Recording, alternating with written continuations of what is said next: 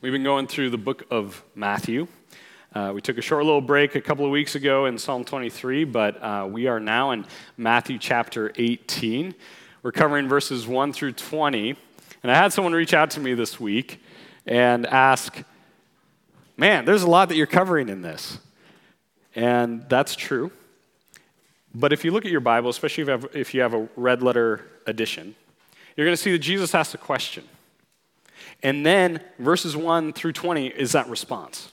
It's one response. And actually, if you've grown up in the church, you've probably heard this chapter people preach from very specific things. But what can easily happen is, is that you take one of these chunks and you pull it out of the message that Jesus was preaching and teaching to his disciples. And I started realizing that for myself as I was walking through this was like, wow, there, when you get how Jesus is answering this very specific question, it helps you actually understand some very common passages in a very new and powerful way. To help kind of set the tone and trajectory and to use kind of an illustration, I just wanted to read a quote from uh, a book that, that I'd read a number of years ago. Um, just kind of set things up as we go through Matthew 18, 1 through 20. There's a book by Francis Chan. It's called Letters to the Church. It's chapter 4. We live in a time when people go to a building on Sunday mornings, attend an hour long service, and call themselves members of the church. Does that sound shocking to you? Of course not. This is perfectly normal. It's what we grew up with. We all know good Christians go to church. But have you, have you ever read the New Testament? Do you find anything in Scripture that is even remotely close to the pattern we have created? Do you find anyone who went to church?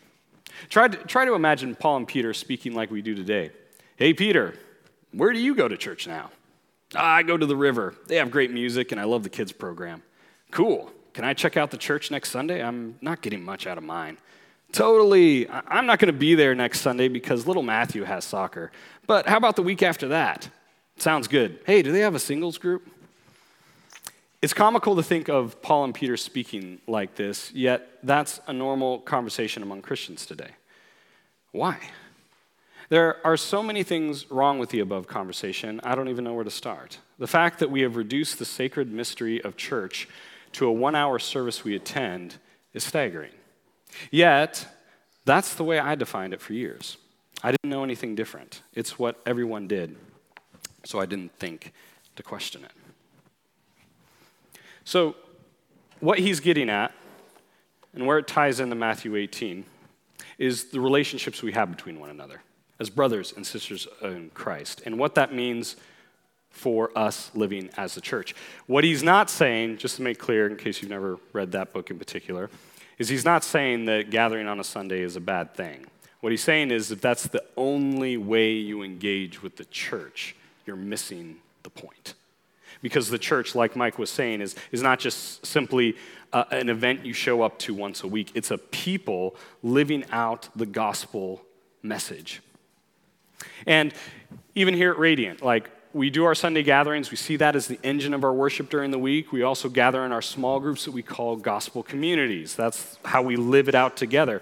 But even those, like, those are, that's, that's part of the structure we put together. Structure is good, but if, if that's all that church is limited to, you're missing the point. And so we've taught on this concept before, and we address it periodically from the pulpit. That's why we have an identity statement. The reason we have an identity statement is, is because it's who we are. That we're a family of missionary servants who be and make disciples that make disciples. So being the church is much more than a weekly meeting time. It's life together in Jesus. How do we do that? What does it look like, especially when we have so many different opinions? Like the crazy thing about church is usually you're bringing together a lot of people who have different perspectives on different things, but the one thing that unifies them together is Jesus. So, in one of the most powerful sections that we're looking at in Scripture, Jesus teaches his disciples how to be and live together as siblings under Jesus' power and authority. And our primary way of interacting together is through humility. But not humility as everyone else defines it, but as Jesus defines it. To be humble is to be secure in the greatness of Jesus and to fight for unity in that greatness as a body of believers. So, we're going to look at two things today in this passage. We're going to look at what it means to be humble like a child and to live humbly towards your siblings, your brothers and your sisters in Christ. So, let's start at the beginning, Matthew 18. We're just going to look at the verse, first four verses. At that time, the disciples came to Jesus saying, Who is the greatest in the kingdom of heaven? And calling to him a child, he put him in the midst of them and said, Truly I say to you, unless you turn and become like children, you will never enter the kingdom of heaven. Whoever humbles himself like this child is the greatest in the kingdom of heaven. Jesus is addressing pride as the main issue. You see, the disciples have been wigged out, if you will say. In fact, if you back up just a couple of verses, um, back into 17, verse 22, you'll see that for the second time, Jesus talks about that he's going to suffer, that he's going to die, and that he's going to rise again. And it says at the end of that that they were greatly distressed. It means like, okay, they hear what Jesus is saying, but they've imagined something completely different. Their idea is, is like Jesus is going to come in, kick Rome's butt, and set up this whole new kingdom. And so when they put themselves at the center of that idea, they're wondering, okay, what's my position going to be? Like something dramatic is going to be happening soon, and how am I in the best position? Uh, we know this because the same story is told in Mark and Luke. So in Mark 9:34 it says, "But they kept silent, for on the way they had argued with one another about who was the greatest." And in Luke 9 46, it says, An argument arose among them as to which of them was the greatest. So, which among the disciples? Which of them is the, the greatest? Who's the one who will ascend to the highest heights? Who can handle that type of power, prestige, prominence? Who can really handle being the greatest. And so, out of that, out of that argument, out of this, this, this prideful desire comes this question okay, Jesus, so who is the greatest in the kingdom of heaven? And so, to address this main question that he spends the next few verses talking about, he uses his main metaphor a child. So, he calls a child into their midst.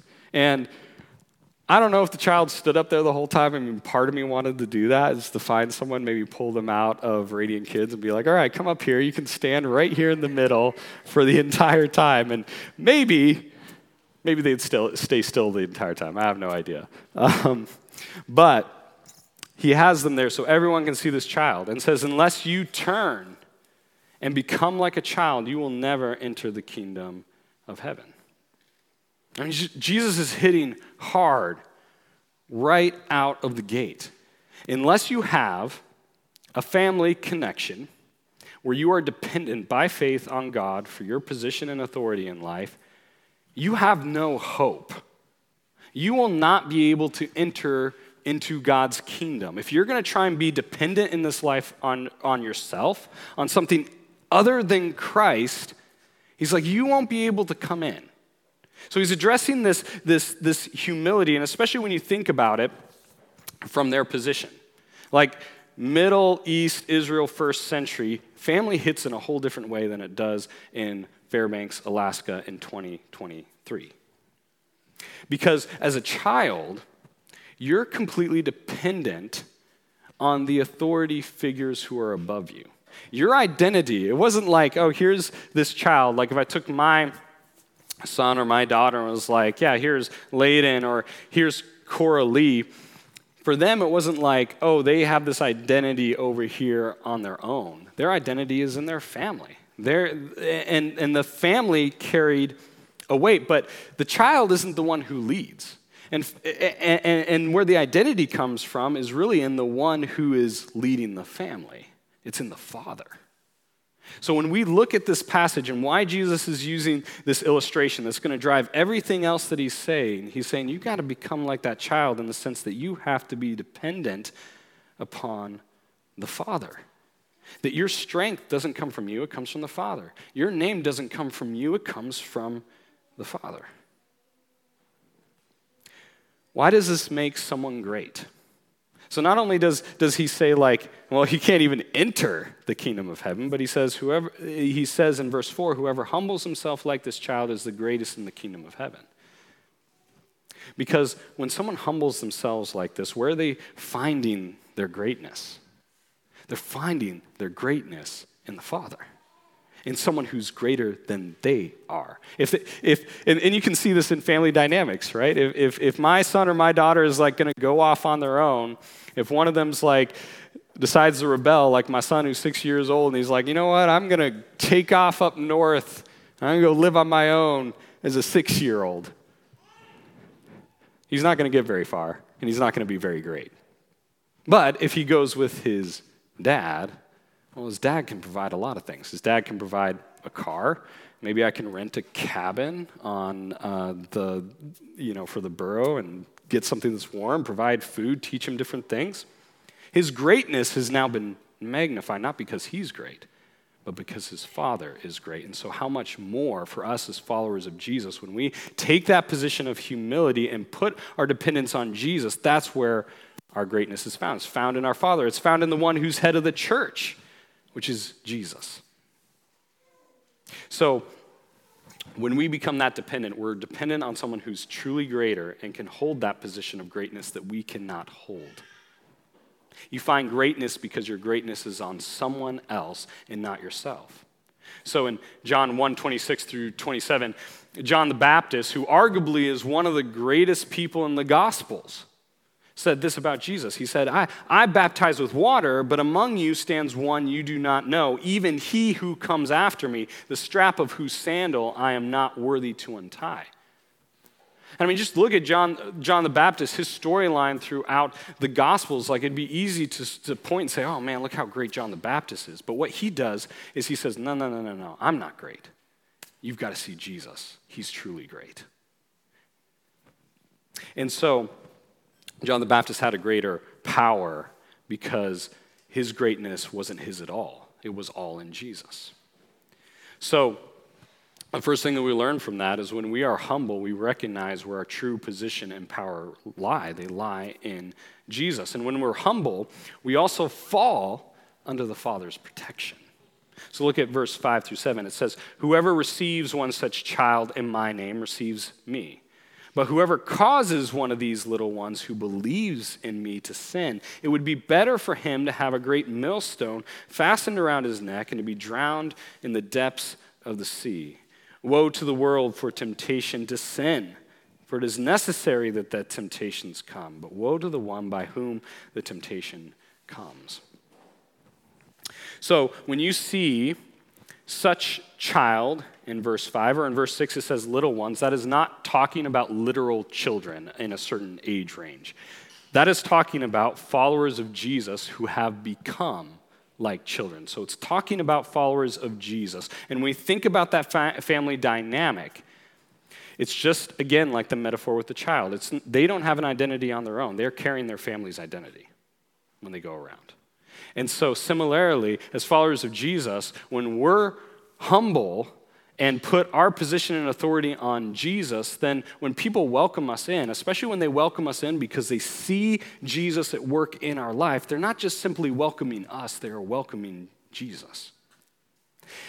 And then on the flip side of things, when someone is tempting or drawing us away from the lifestyle that Jesus has called us to, you can hear the power of the Father in this, this verse when he says, when, when Jesus teaches them, it would be better for that person tempting one of mine to have a great millstone fastened around his neck and to be drowned in the depths of the sea.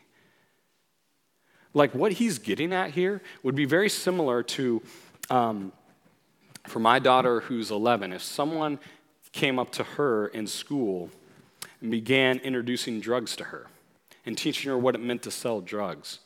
My response as a good father would be similar to this It'd be better if you had a millstone tied around your neck and thrown into the sea for what you did to my daughter.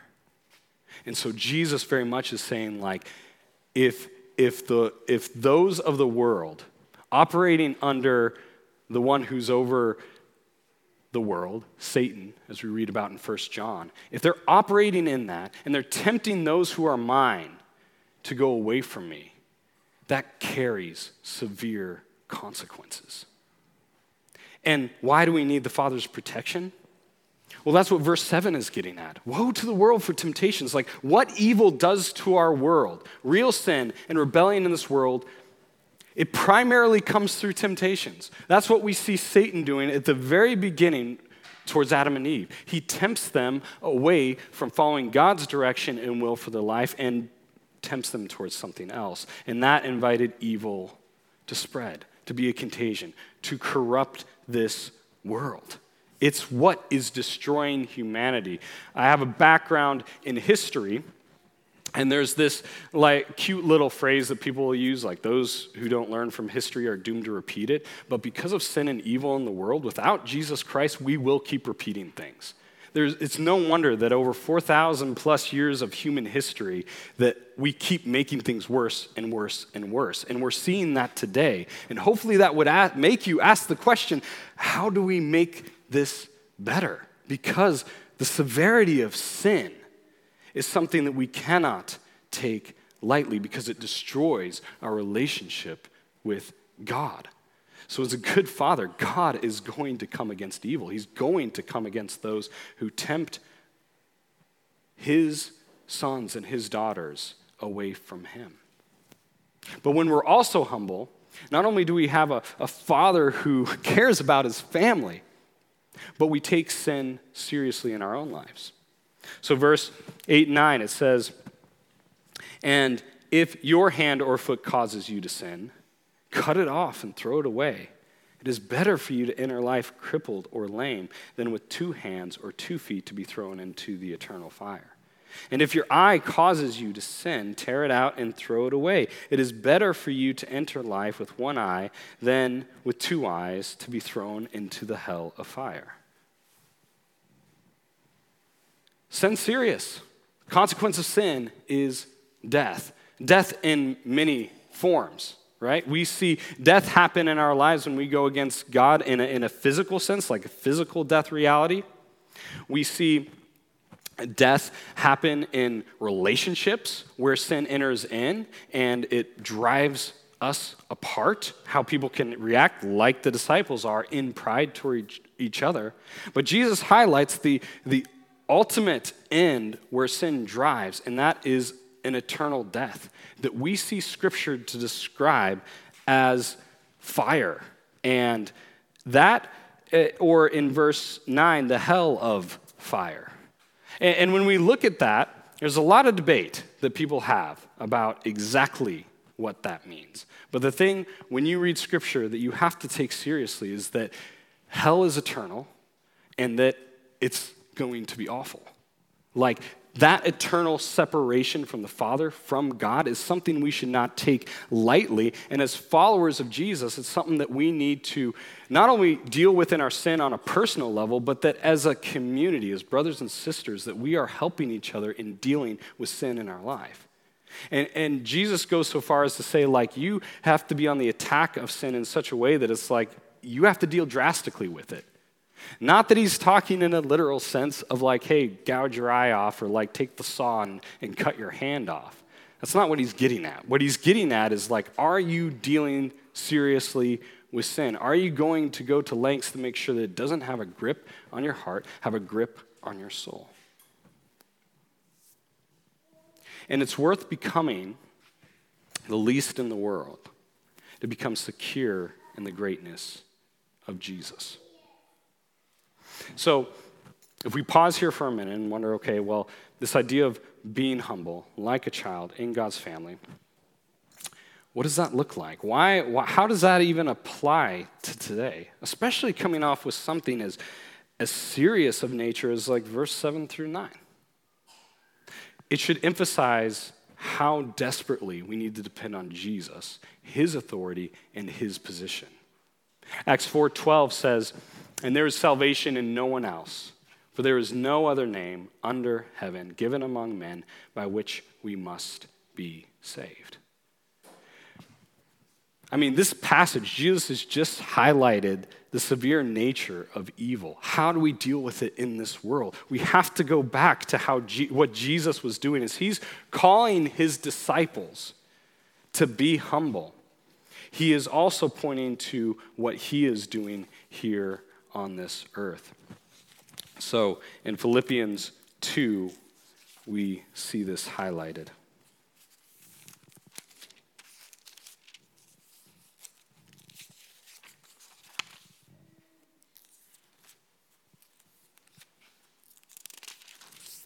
Philippians 2 says this If there is any encouragement in Christ, any comfort from love, any participation in the Spirit, any affection and sympathy, complete my joy by being of the same mind, having the same love, being in full accord and of one mind. Do nothing from selfish ambition or conceit, but in humility count others more significant than yourselves. Let each of you look not only to his own interests, but also to the interests of others. Have this mind among yourselves, which is yours in Christ Jesus, who, though he was in the form of God, did not count equality with God a thing to be grasped, but emptied himself by taking the form of a servant, being born in the likeness of men, and being found in human form, he humbled himself by becoming obedient to the point of death, even death on a cross. Jesus would go to extreme lengths to provide us a way for sin not to dominate us in our life. He provided a way so that we don't have to live eternally separated from the goodness of God, and that was going to be through his death and his resurrection.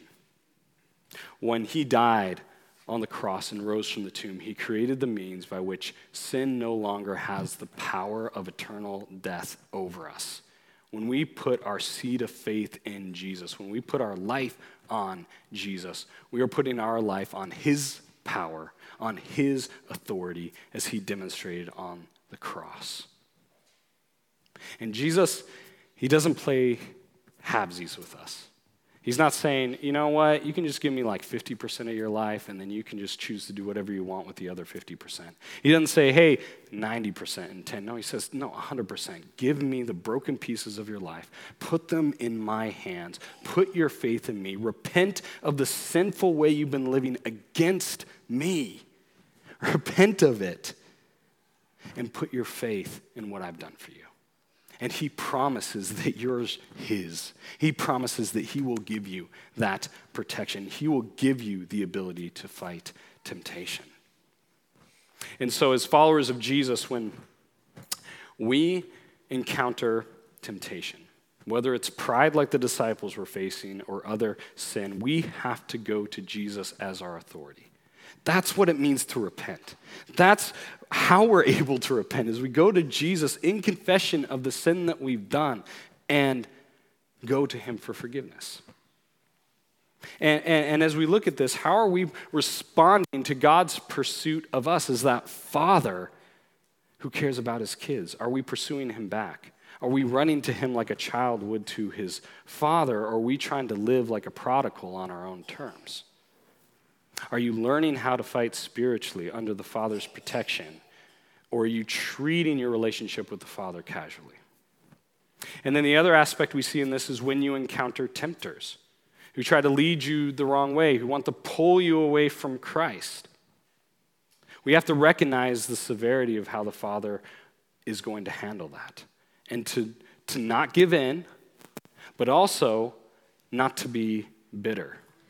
We can often look at those uh, who don't believe in Jesus and we can have almost this bitterness against them rather than just recognizing in humility of like, wait, I was once them. I was once living in that world, but Jesus came and changed my life. And when we are able to view that, not only can we take, uh, not only can we rest in the Father and how He will protect us, but we can also look for those opportunities of like, man, how can I share the gospel because of the situation they're in? So, not only are we to find an identity in being humble as brothers and sisters in Christ, but we also need to live humbly towards our siblings. This is the next major part. You'll see this in, um, back in Matthew 18.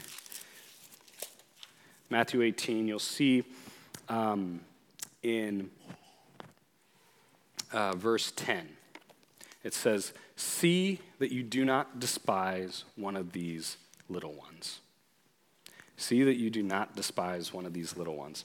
This is powerful. Remember, Jesus is answering the question who's the greatest in the kingdom of heaven? And the disciples have been like arguing about that. Pride's been leading it. And then halfway through his response, Jesus says, Do not despise these little ones. Remember how we defined little ones, how Jesus defined it earlier. It's those who have that childlike disposition towards God as their father, which means that we're siblings if we're followers of Jesus, and he starts off with, we live humbly when we don't despise our brothers. Man, this is where the church often shatters and breaks apart, is because instead of viewing ourselves and living humbly towards ourselves, we're living in our own pride. We're living in our own way of lifting ourselves up above our other brothers and sisters in Christ. So, so this first instruction is we, we live humbly when we don't despise our brothers. Why? Because the Father cares for your brothers and sisters as much as He cares for you. So if we continue from verse 10, it says, See that you do not despise one of these little ones. For I tell you that in heaven their angels always see the face of my Father who's in heaven. What do you think? If a man has a hundred sheep and one of them has gone astray, does he not leave the 99 on the mountains and go in search of the one that went astray? And if he finds it, truly I say to you, he rejoices over it more than over the 99 that never went astray. So it is not the will of my Father who is in heaven that one of these little ones should perish. This is so beautiful because Jesus is instructing them by showing how God views his kids. First of all, there's this, this idea of angelic armies that surround those who are followers of Jesus. And he's saying, look, if you're looking down on your brother in Christ, remember, they've got angel protection, and those angels, those spiritual beings, are able to literally see God's face and be in that glory, and then they're coming and protecting that brother. Not only that, but he gives this, this parable of sorts where he's giving this illustration of like if a man has a hundred sheep and one of them has gone astray isn't he going to do everything he can to pursue that one that's how the father pursues your brother in Christ. He fights to bring the lost sheep back into the fold. And it's not that he doesn't care about the other 99, but he cares so desperately for those that are his that he will pursue them. So if we live humbly and imitate our Father, then we pursue those who begin walking away. We remember that we were once sheep that Jesus pursued. We remember that the care that Jesus has given us, and we see our brothers and sisters through the same lens. And this all sets up probably one of the most famous passages in Matthew 18, especially for church leaders. And that's verse 15 through 17. And the context is this pursuit of sheep, and it's, it's Jesus saying, okay, the Father pursues his kids this way. You need to have that same heart when you pursue your brothers who are going off in the wrong way. So if, if we look at verse 15, it says, If your brother sins against you, go and tell him his fault between you and him alone. If he listens to you, you have gained your brother. But if he does not listen, take one or two others along with you, that every charge may be established by the evidence of two or three witnesses. If he refuses to listen to them, tell it to the church. And if he refuses to listen even to the church, let him be to you as a Gentile and tax collector. So, this is getting at how the church operates. Beyond just a meeting, operating as a family together. There was one pastor, I believe it was David Platt, he said something to the effect that if the church lived out this passage more, you would most of the time never even get to the very end where you're pushing someone out and treating them as if they're part of the world. Why? Because you were bold enough and willing enough to pursue your brother in those first couple of steps. Because most of the time in the church, a lot of talking goes behind people's backs, but there's not direct, loving confrontation. There's not this what Jesus has already described in the first part. He's showing us how sin tears apart, how sin is something we have to take seriously. And then, just like the Father pursues the lost sheep, as brothers and sisters, we pursue one another. And it starts off individually. If a brother sins against you, go talk to them. Don't text them, unless that's like for whatever reason the only way you can communicate them. Don't text them, don't Facebook about it, don't do these things. Go to them and have a real conversation and have a humble conversation. You're not coming lording over them as if you're the father. You're coming as a sibling saying, Man, I care for you and I love you and I see this sin that's breaking your life apart. And if they don't listen to you, you don't give up. You go get another brother, another sister, you get another sibling. And there's, there's a reason for this. One, you may be wrong. And if you go to a wiser brother or sibling, they may be able to point it out to you and say, Guess what? I think you're overreacting over this, or you're not founded on the Bible when you're, you're confronting on this.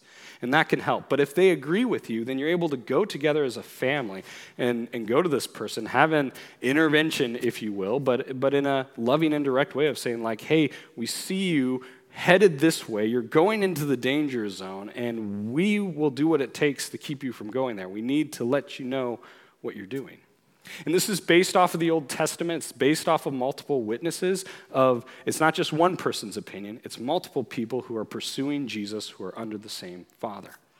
And then lastly, if your second comes with you, that doesn't change things up. The last step is the gathering of believers. But notice the progression of this and notice the heart of this. The heart is pursuing someone that you recognize that the Father deeply loves. It's not meant to be a hanging ceremony. It's not meant to be this thing where you bring up someone just to kind of like make them the poster child of evil or that kind of thing. Hopefully, you've done the right response. You pursued them. And if it really comes to that point where they don't even want to listen to the church, then that what they're saying by their life is, I align with the world and I don't align with Christ. And that's what it means when it says you got to treat them like a Gentile, like someone who's not of the faith. But we do this all from a place of living humbly. It doesn't mean that we don't be bold, that we don't be direct, that we don't present the truth, but we're doing it in a way like Jesus pursued that one sheep.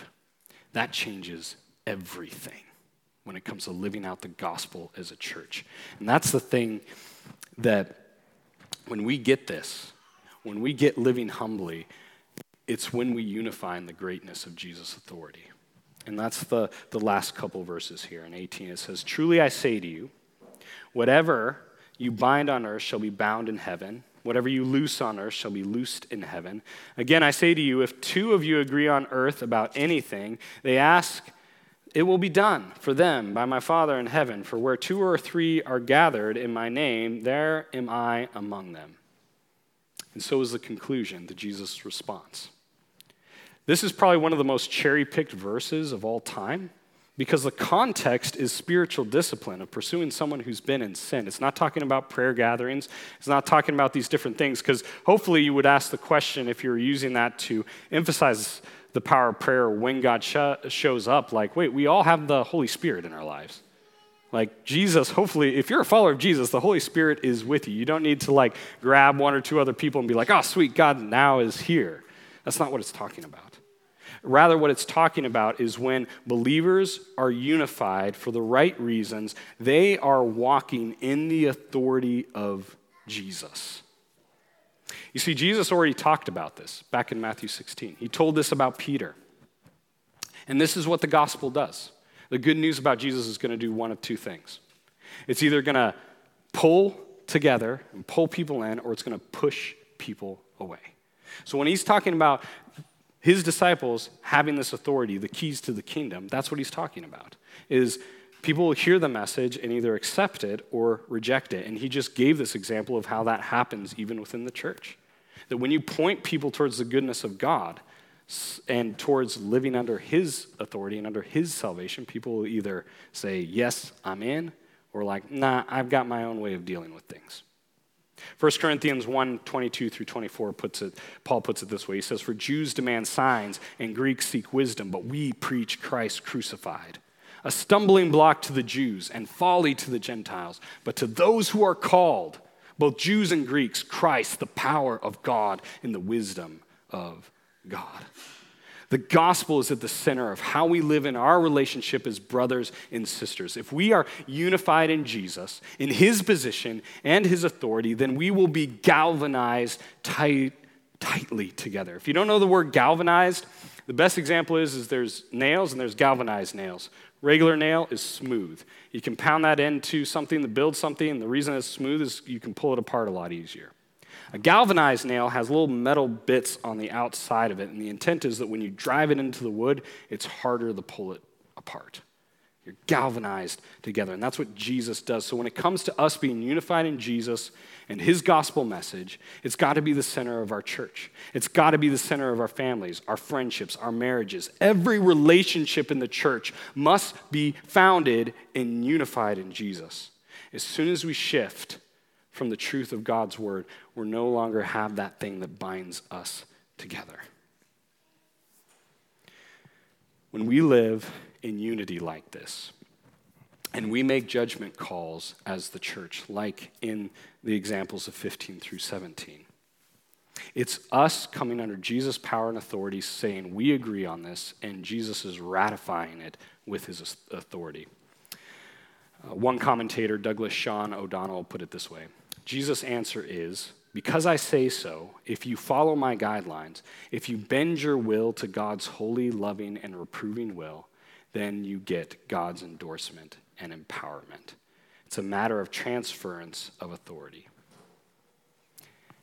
So, hopefully what you don't get from that those last verses is hey if two of us get together and we pray about getting a ferrari then somehow it's going to show up magically because well we agreed on it. It's like no that's you stepping outside the umbrella of god's authority in his direction and his power and saying hey we want to do this which isn't aligned with god. It's saying no when you align together under god's authority as the father of the family then you're able to operate in his authority and that's why what destroys the church is sin and specifically pride. Because instead of us unifying in Jesus, our pride comes against us, it pulls us apart. So, how do we put this into work? How do we live humbly towards one another? We don't despise each other as family. I mean, I already mentioned it before, but I will underline it again and again. It's so easy in, in the church for the, there to be this superficial relationship.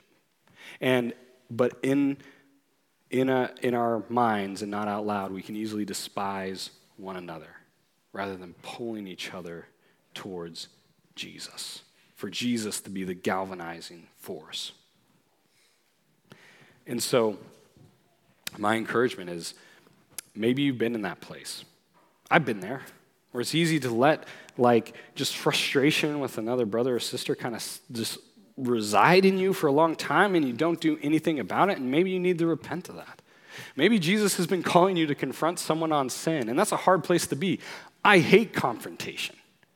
And sometimes what happens is we wait so long to confront people on sin that if we do, it can often come as the most unhumble and unloving way because we finally get to the breaking point where it's just like, okay, fine, I'll just tell you.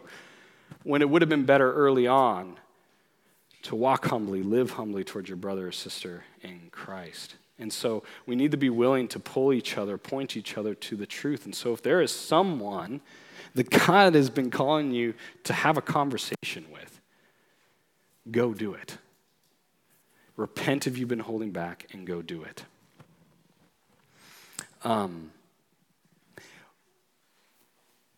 that, when we live that way, it takes away one of the most powerful tools of the enemy. He wants people who, who see the church, all he wants them to see is like, oh man, there's these people who say one thing and then live a completely different way. But how shockingly different is it when we're able to live humbly this way towards one another? And so, our job as followers of Jesus is to be humble under Jesus' position and authority and live humbly towards one another as spiritual siblings underneath the authority of Jesus. So at the end of every gathering, when we're done with the preaching, uh, we sing a couple of songs, but during those songs, we always take communion every week. Communion is that it reminds us that we are galvanized together in Jesus. It reminds us that our relationship with one another is by blood. It's by the blood of Christ, and that's thicker than any other blood. And it's, it's our way, too, to bring our hearts before Jesus. Whether it's bringing our heart and eh, thinking about our siblings and how we can help and care and love one another. And we come in, our, in repentance where sin has been pulling us apart from God we come and we confess that sin. And where we've seen jesus working amazingly in that in our life during the week where we've seen his grace just be poured out over us even though we don't deserve it we praise god for that. So we always remember with communion the reason we take it is because the bread represents his body that was broken for us on the cross. We take that in a cup that has juice that represents his, his blood. We dip that in we take of it to remember where our unity comes from. Remember where our forgiveness comes from. Remember where our power and authority really lie. It's not in us, it's in Christ. So I want to invite you. We've got two communion tables up here, we've got one in the back. And as we start in singing together, bring your heart before the Savior. If you're a follower of Jesus, my encouragement is run to the communion table and let that direct your heart and where you need to go. Let's pray. Father in heaven, we thank you for this response that you gave to your disciples when you were walking here on this earth. We thank you that we can learn from this today. And God, that when we're able to live this out as a, as a family, God, it changes everything. So, Jesus, I just pray for boldness. I pray for courage. I pray for strength and humility for my church family and for myself included along with that. It's so easy, Jesus, to let pride run the show rather than humility and dependence upon you. God, if there is anyone here who is living outside of your power and authority, trying to live life on their own, I pray that this would be uh, the day where they see that they need you as their Savior. That sin and evil are real, that there are um, eternal consequences for that. And Jesus, this would be this, the opportunity to become part of the family. We thank you, Jesus, for who you are and what you've done for us. And it's in your name we pray.